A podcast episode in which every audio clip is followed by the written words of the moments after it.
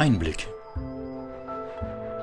Der 14-tägige Podcast der Bürgerrechtsakademie der Volkshochschule Leipzig.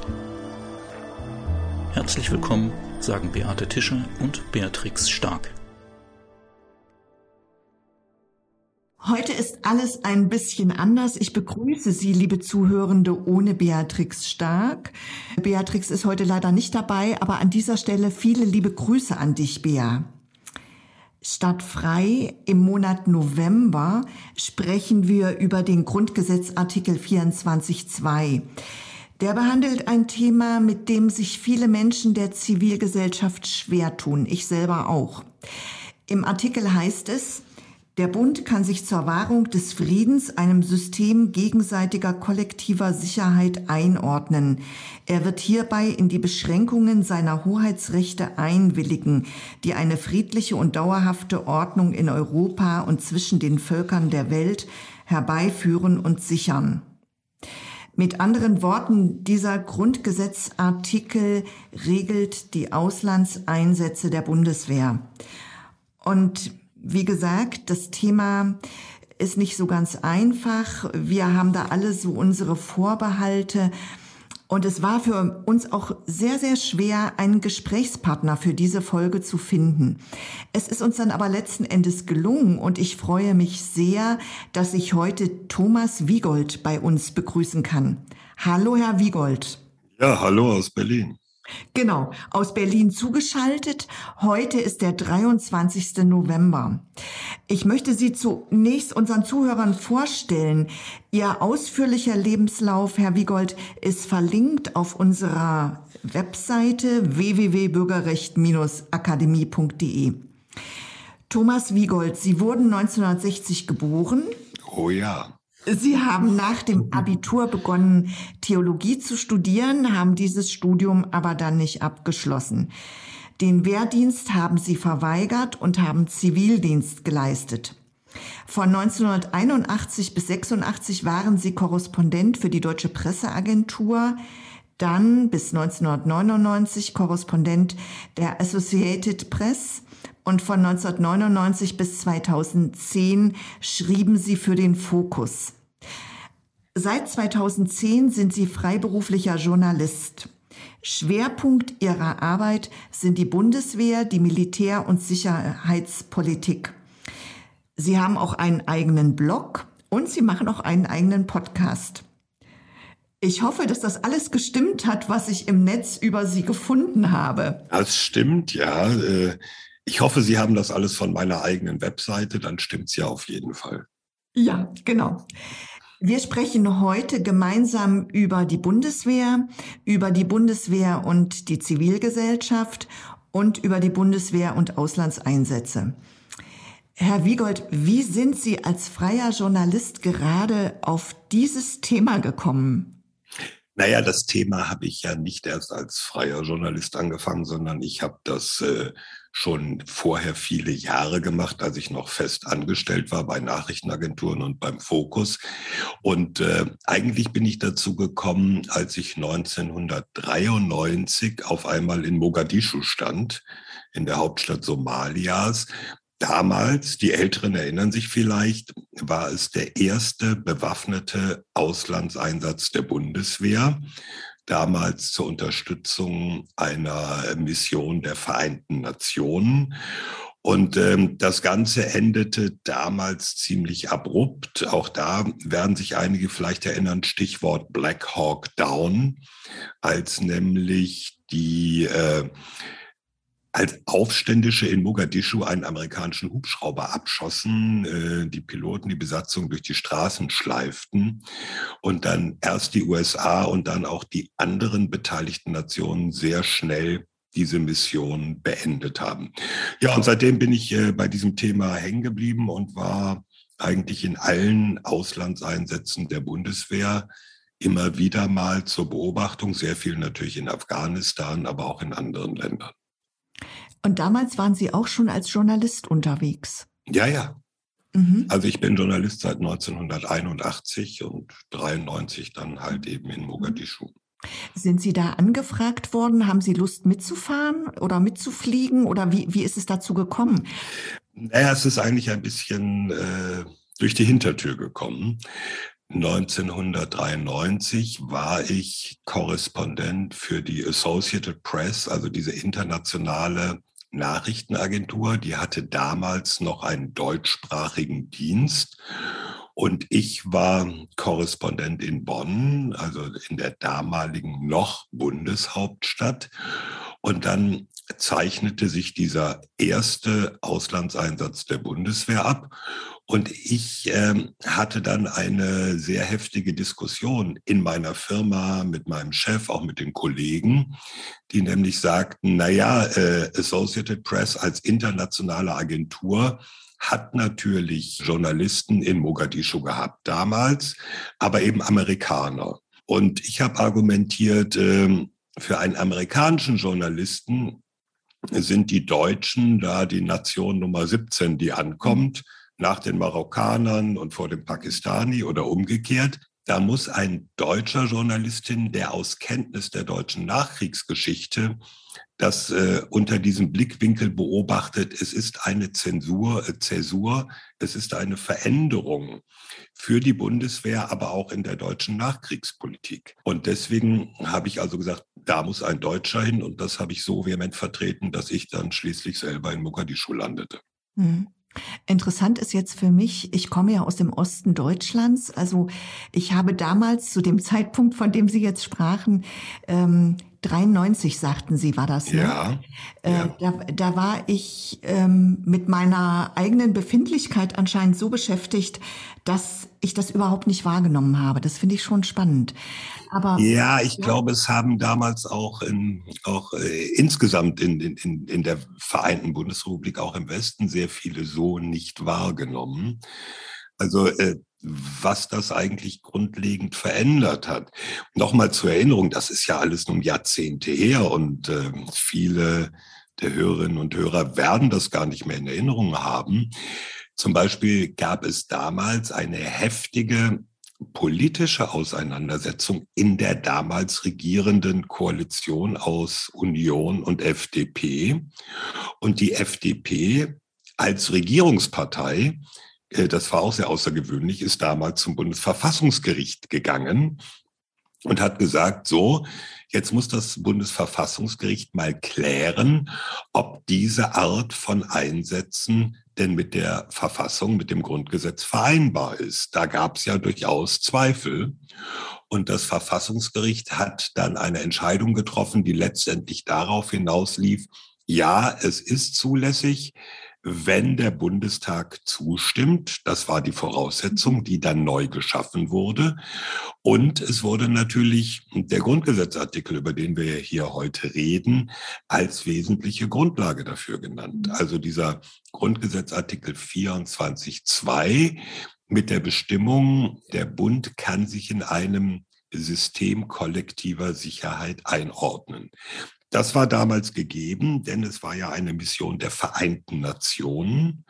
Und deswegen passte das in diesen Rahmen, den das Verfassungsgericht damals gesetzt hat.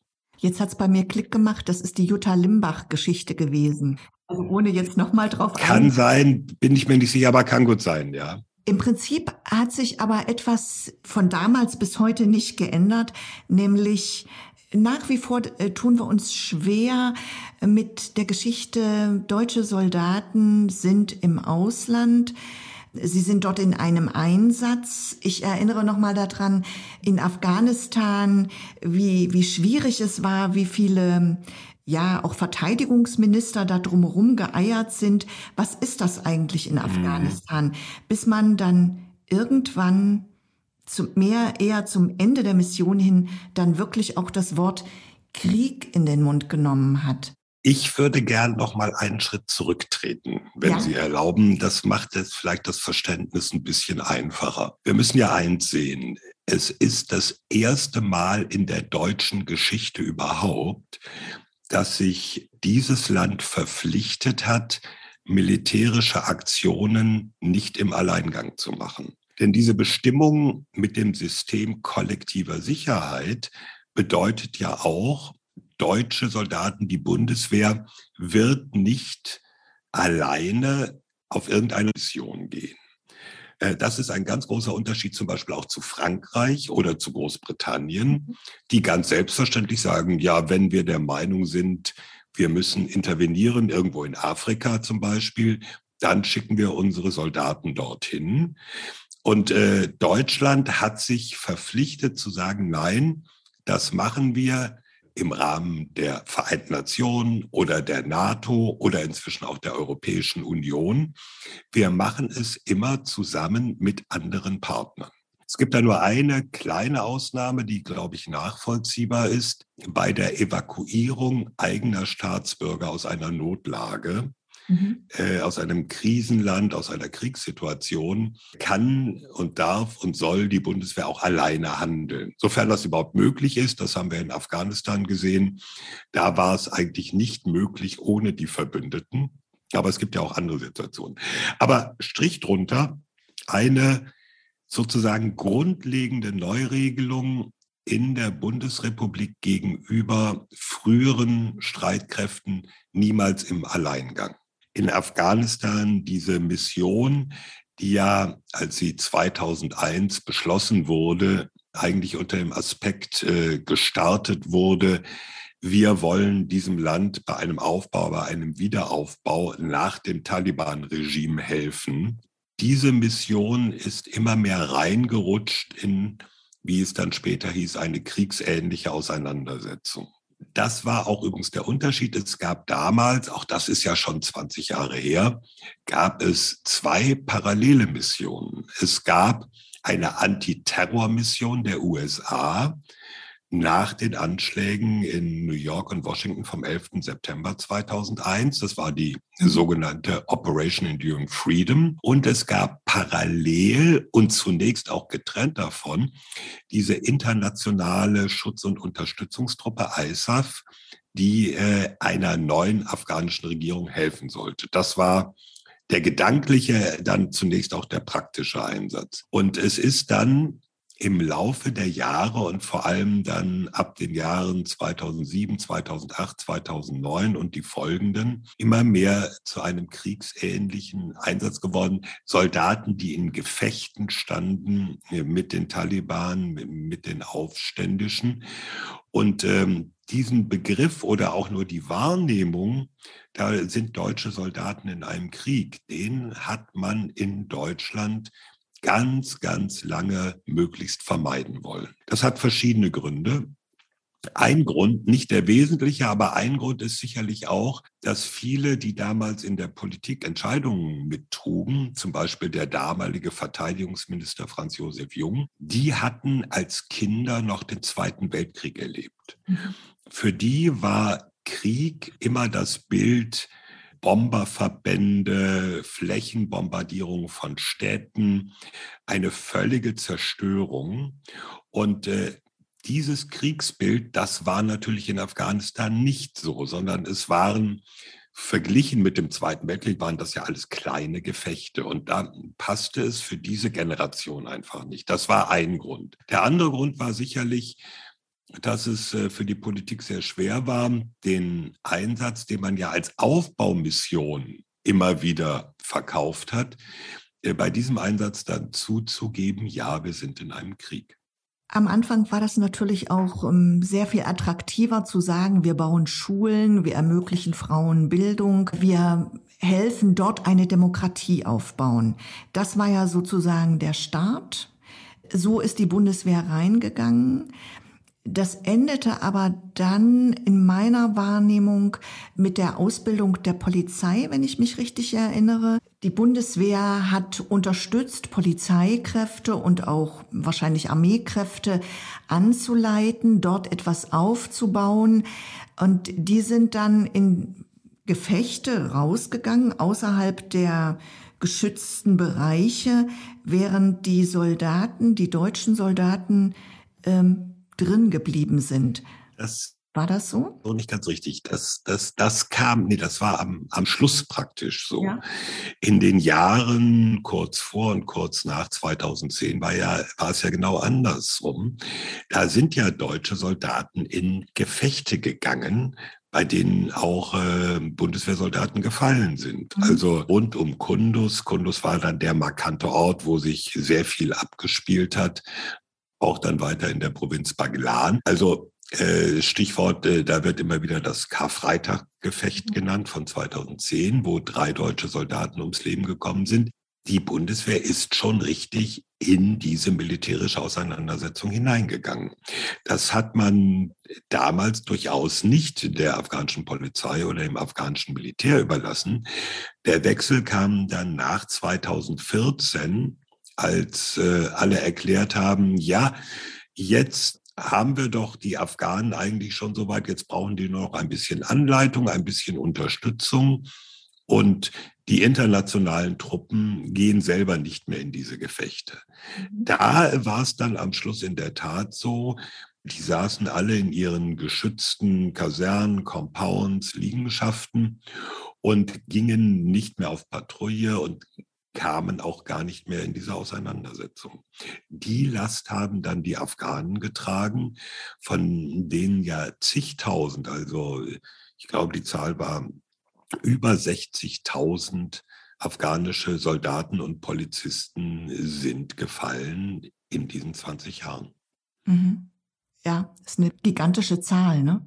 In der Tat, ja. Wenn wir dann auf das Ende blicken, auf den doch sehr überstürzten Abzug der Amerikaner zunächst, dann die Hilflosigkeit der deutschen Soldaten und der EU-Verbündeten, die dann irgendwie noch versucht haben, ihre eigenen Leute und auch Verbündete, die für sie gearbeitet haben, also Afghani, mit rauszubringen, äh, die chaotischen Verhältnisse auf dem Flughafen, Menschen, die sich an Flugzeugen festhalten und abstürzen.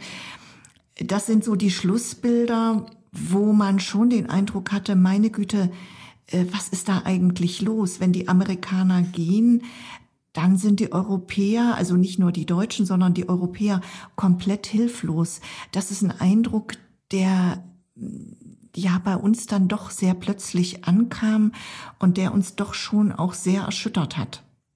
Das ist richtig, wobei für alle, die äh, diese Szene, diese Lage ein bisschen kennen, das gerade nicht so überraschend war. Man muss ja einfach sehen, ähm, das gilt übrigens für die Amerikaner wie auch für die Deutschen, wie auch für alle anderen, dass dieser Abzug der internationalen Truppen so relativ, ähm, wenn man gutwillig ist, könnte man sagen, zügig äh, lief. Man könnte auch sagen, etwas überraschend, hängt natürlich immer mit innenpolitischen Dingen zusammen. In den USA war es so, dass der frühere Präsident Donald Trump ähm, das Versprechen gegeben hat, ich hole unsere Jungs und Mädels nach Hause mhm. und hat einen entsprechenden Vertrag mit den Taliban schon Ende Februar 2020 abgeschlossen.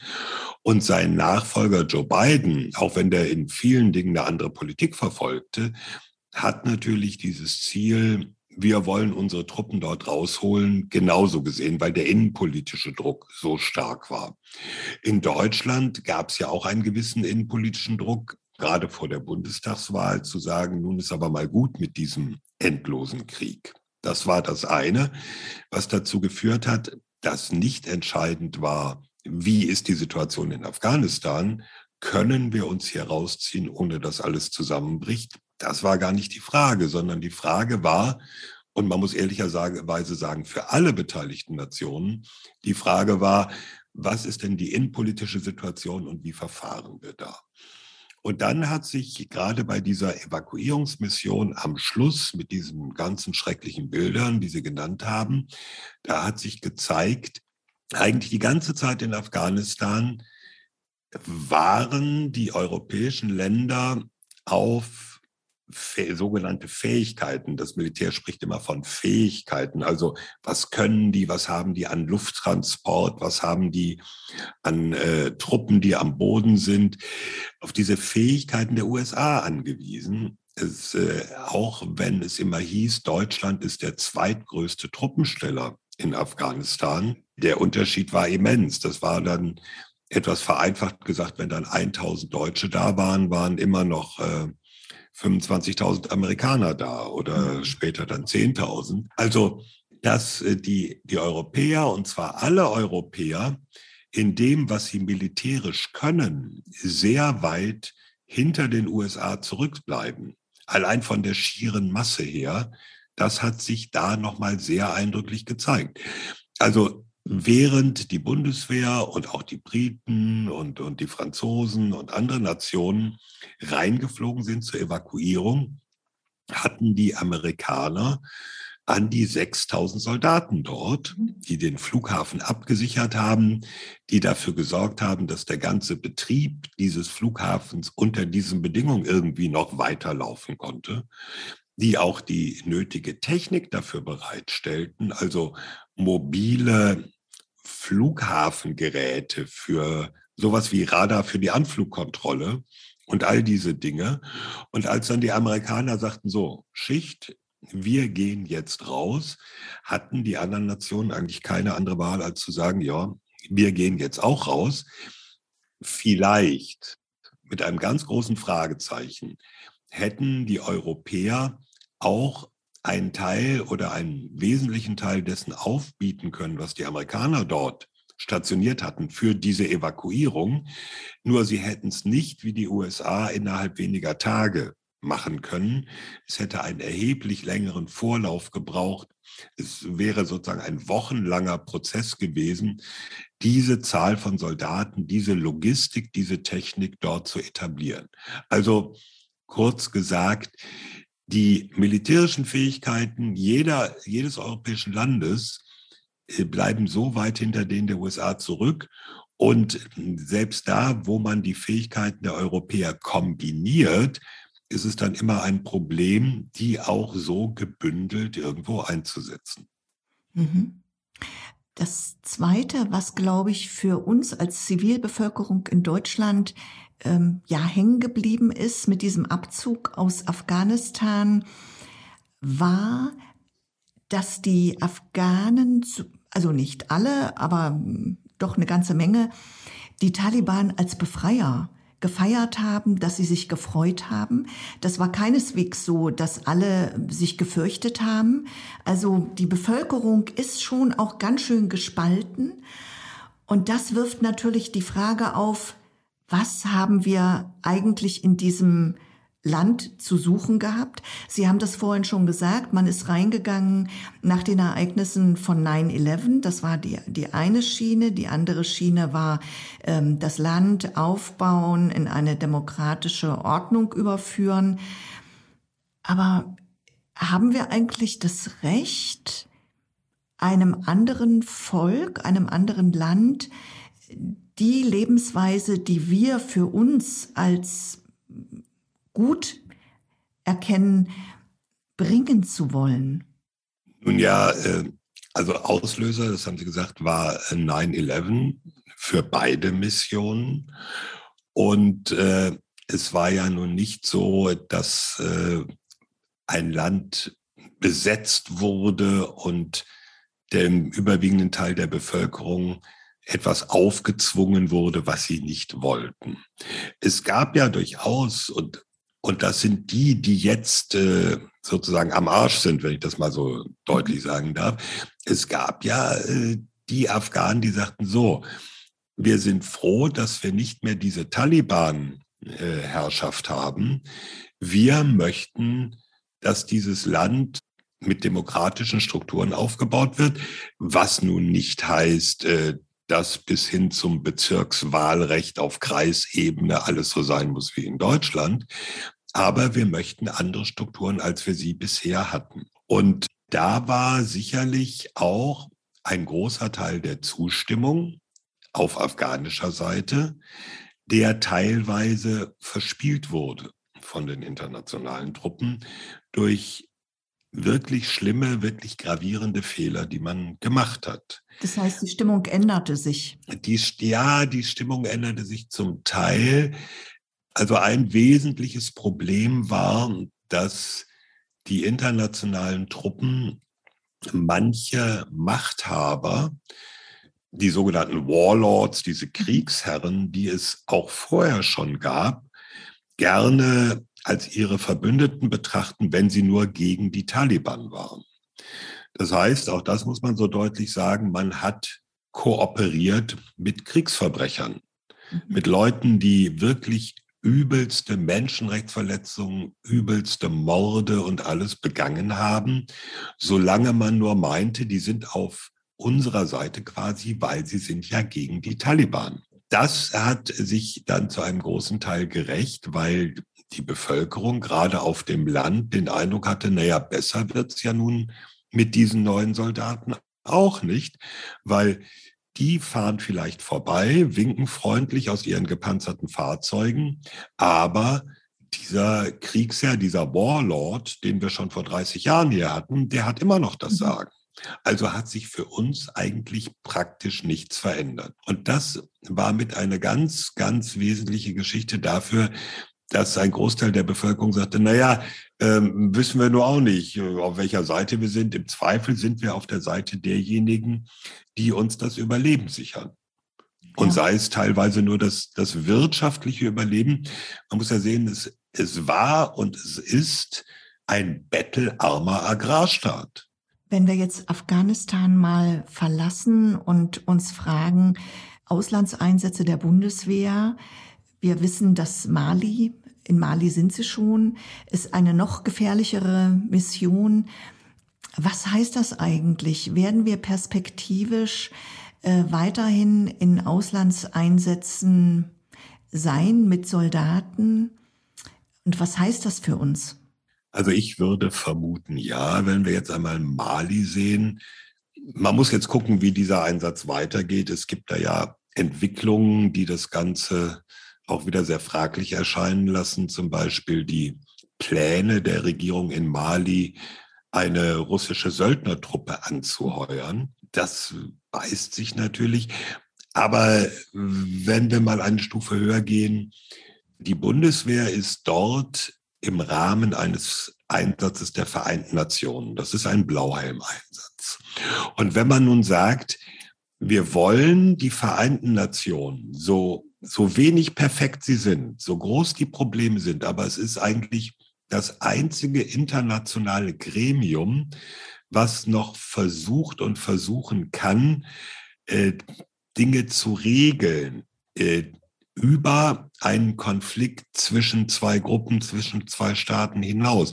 Also die Weltgemeinschaft hat leider kein anderes Instrument entdeckt als die Vereinten Nationen, um das zu regeln.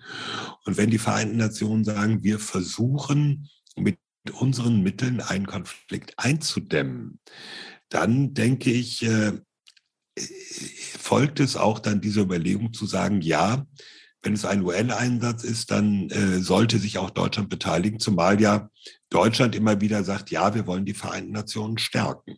Mhm. Nun ist das in Mali alles äh, eine hinreichend komplizierte Gemengelage, weil eben nicht nur die Vereinten Nationen dort sind. Es ist eine sehr starke französische Antiterrortruppe da, die jetzt gerade abgebaut wird. Gleichzeitig wird eine multinationale europäische Antiterrortruppe aufgebaut unter französischer Führung, an der sich übrigens Deutschland bislang nicht beteiligt. Und zwar unter dem Hinweis auf diesen Grundgesetzartikel 24.2, mhm. weil die sagen, diese Truppe ist nicht von der UN, äh, Vereinten Nationen, nicht von der NATO, nicht von der EU. Es ist kein System kollektiver Sicherheit, sondern es ist eine von Frankreich geschaffene Koalition und unser Grundgesetz erlaubt uns nicht, dass wir uns daran beteiligen. So ist im Moment die Lesart. Es gibt auch Stimmen, die sagen, durch den Brexit verändert sich innerhalb Europas einiges.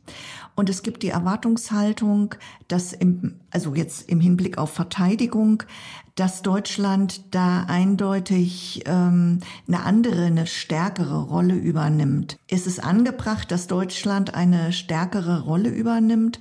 Und dann sind wir auch äh, im Prinzip bei den zwei Prozent vom Bruttoinlandsprodukt. Das ist auch eine Forderung, die immer wieder erhoben wird, dass für Verteidigung, für Bundeswehr zwei Prozent des Bruttoinlandsproduktes zur Verfügung gestellt werden. Für die europäische Verteidigung ist bislang, und ich denke, das wird auch eine Weile so bleiben, die NATO das Entscheidende. Die Europäische Union sieht bislang ihre Aufgaben auf anderen Feldern, auf wirtschaftlichem, auf politischem, auf diplomatischem Gebiet, denkt jetzt darüber nach, stärker auch eine, eine europäische Verteidigung wie auch immer aufzubauen. Also es gibt da bis hin zu den Überlegungen zu einer europäischen Armee, die ich denke mal noch in weiter Ferne liegt, gibt es alle möglichen Gedanken. Es gibt äh, einen gemeinsamen Verteidigungsfonds, um Entwicklung zu finanzieren, all diese Dinge. Aber wenn wir den, die heutige Situation angucken, dann ist eigentlich die NATO das Entscheidende. Da sind die Briten mit drin. Also insofern hat der Brexit zunächst einmal an dieser Stelle wenig geändert. Mhm. Was diese zwei Prozent angeht, ähm, man muss ja ganz klar sagen, das ist ja nicht eine Forderung an Deutschland, sondern es ist eine Zielvorstellung in der NATO, die alle NATO-Länder mehrfach bestätigt und unterschrieben haben, unter anderem auch Deutschland. Also da ist gerade als Donald Trump noch US-Präsident war, der hat das natürlich mit seiner Rhetorik immer aufgebracht.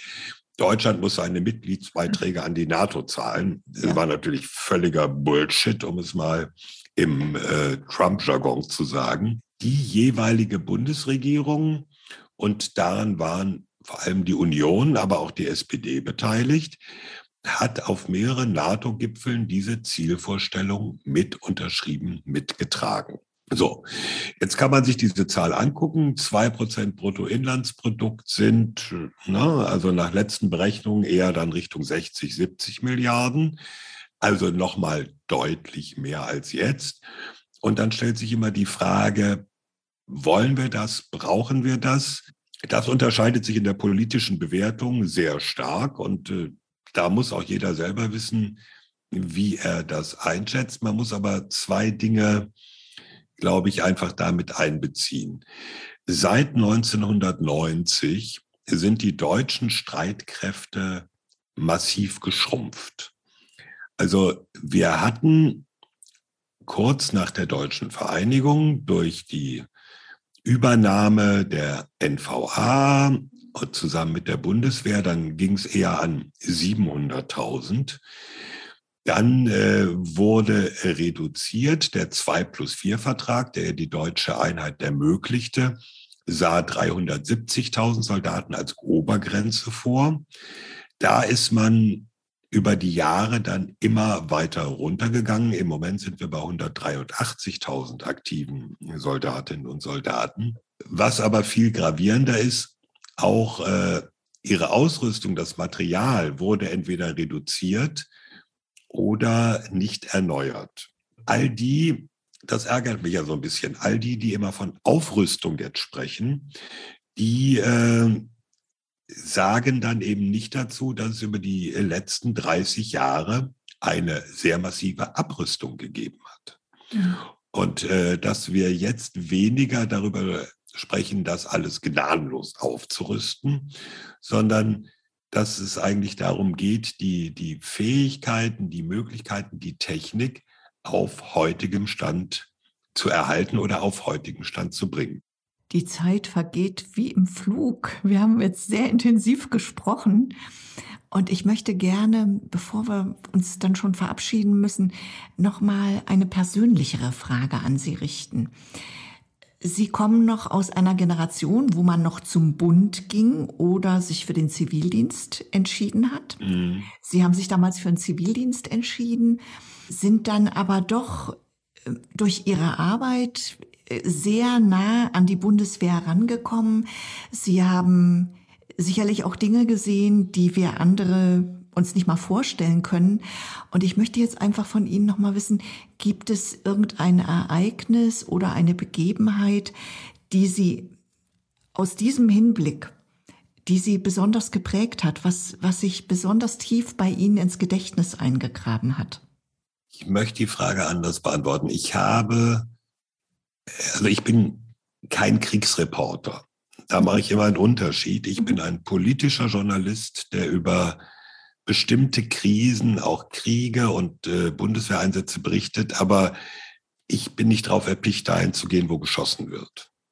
Sondern wenn, wenn ich irgendwo hingegangen bin, dann war eigentlich entweder gerade zwischendurch mal Ruhe oder das Schlimmste war schon durch oder stand noch bevor, wie auch immer. Da habe ich also vielleicht auch einfach ganz großes Glück gehabt. Insofern möchte ich die Frage mal andersrum beantworten. Was, was mich tief getroffen hat, sind die Kolleginnen und Kollegen, die ich verloren habe. Ja. Ähm, die also das erste Mal, und das hat mich sehr tief getroffen, zwei Wochen nachdem ich aus Mogadischu zurückgekehrt war, ist ein Kollege von mir, ein Fotograf von Associated Press, in Mogadischu totgeschlagen worden von einem Lynchmob. Ein Fotograf namens Hansi Kraus, ein deutscher Fotograf. Und so gibt es äh, auch andere Dinge, wo ich sage, ja, ich war in, in dieser Krisenregion, ich war in dieser Auseinandersetzung, ich habe einfach ein verdammtes Glück gehabt. Mhm. Mich hat keine Rakete, keine Kugel, kein Sprengsatz getroffen. Und andere haben eben nicht so viel Glück gehabt. Und es waren schon ein paar Kollegen, Kolleginnen. Zuletzt äh, die Fotografin Anja Niedringhaus, die in Afghanistan bei einer Wahlkampfkundgebung von einem afghanischen Polizisten erschossen wurde. Also das sind Dinge, die, die mich eigentlich dann emotional am meisten erschüttert haben. Ich glaube, an der Stelle ist einfach auch nochmal wichtig zu sagen, Dankeschön an Sie und an alle, die immer wieder für uns, die wir hier in Deutschland leben, von den vielen verschiedenen Orten in der Welt berichten. Und es ist einfach so wichtig, dass gerade Journalisten nochmal genau draufschauen. Und das ist, glaube ich, gerade auch aktuell das große Problem, wenn wir an die Grenze zwischen Belarus und Polen schauen. Ich will das jetzt nicht vertiefen, mhm. aber ich finde es so extrem wichtig, dass es Journalisten gibt, äh, die das einfach auch auf sich nehmen und die bereit sind, in, an diese Orte zu gehen und genau drauf zu gucken, was geschieht da eigentlich. Danke. Und wenn Sie mir ein Wort zu dieser Situation erlauben, was mich sehr betrübt, sehr bedrückt auch, die polnische Seite lässt Journalisten praktisch gar nicht an diese Grenze ran will keine Bilder. Die belarussische Seite ist da einfach in der psychologischen Kriegführung einen Schritt weiter. Die lassen nämlich auch westliche Fernsehteams zum Beispiel und Journalisten zu, aber unter ihrer strikten Kontrolle und nur an ausgewählte Punkte. So, und die Bilder, die wir dann zu sehen bekommen, das müssen wir uns auch klar machen, sind im Grunde genommen das, was die belarussische Seite uns sehen lassen will. Ja. Während im EU-Land Polen noch nicht mal das passiert und äh, niemand gucken darf eigentlich, was da passiert. Das ist auch für die Europäische Union ungut. Und ich hoffe, dass sich das noch ändert. Dem kann ich nichts mehr hinzufügen. Herr Wiegold, vielen Dank, dass ich mit Ihnen heute im Gespräch sein durfte. Und ich halte jetzt mal in die Kamera. Wir sehen uns nämlich, liebe Zuhörer.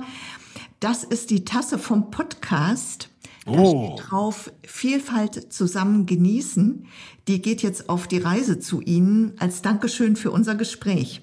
Freut vielen mich Dank. sehr. Freut mich sehr. Auch Ihnen vielen Dank. Gerne. Ich möchte noch den kleinen Exkurs beenden, den Thomas Wiegold ganz am Anfang gemacht hat. Er sprach ja davon von seiner ersten Aktion, dass er mit in Mogadischu war 1993. Und er sprach auch das Bundesverfassungsgericht an. Das Bundesverfassungsgericht entschied genau 1994 über die Frage, ob deutsche Soldaten im Ausland eingesetzt werden dürfen oder nicht. Jutta Limbach war es, die damals vor die Mikrofone trat und sie sagte, dass prinzipiell vor jedem Einsatz die Zustimmung des Deutschen Bundestages einzuholen ist. Der Artikel 26 im Grundgesetz verbietet einen Angriffskrieg. Aber so pazifistisch, wie wir manchmal denken, ist unser Grundgesetz dann doch nicht. Und so hieß es in der Urteilsbegründung, Die von der Bundesregierung beschlossenen Einsätze deutscher Streitkräfte, denen jeweils ein vom Sicherheitsrat der Vereinten Nationen erteiltes Mandat zugrunde liegt, finden ihre verfassungsrechtliche Grundlage in Artikel 24 Absatz 2 Grundgesetz, der den Bund ermächtigt, sich einem System gegenseitiger kollektiver Sicherheit einzuordnen.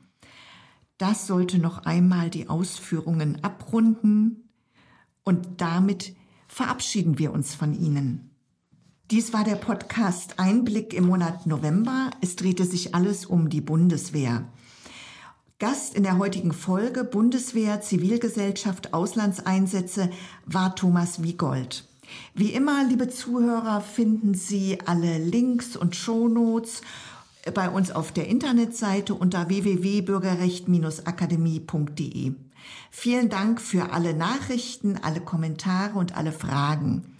Den nächsten Podcast-Einblick können Sie dann wieder in 14 Tagen hören. Wir werden uns noch einmal mit der Bundeswehr und dem Grundgesetz Artikel 24.2 beschäftigen. Ich bedanke mich im Namen des gesamten Teams für Ihr Zuhören. Mein Name ist Beate Tischer. Zum Team gehören außerdem Nadine Rangosch, unsere perfekte Technikerin, sowie Iris Stage, Eva Riemer und Gesine Oltmanns hinter den Kulissen. Und beim nächsten Mal ist Beatrix Stark auch wieder am Mikrofon mit dabei. Alles Gute für Sie und bleiben Sie neugierig.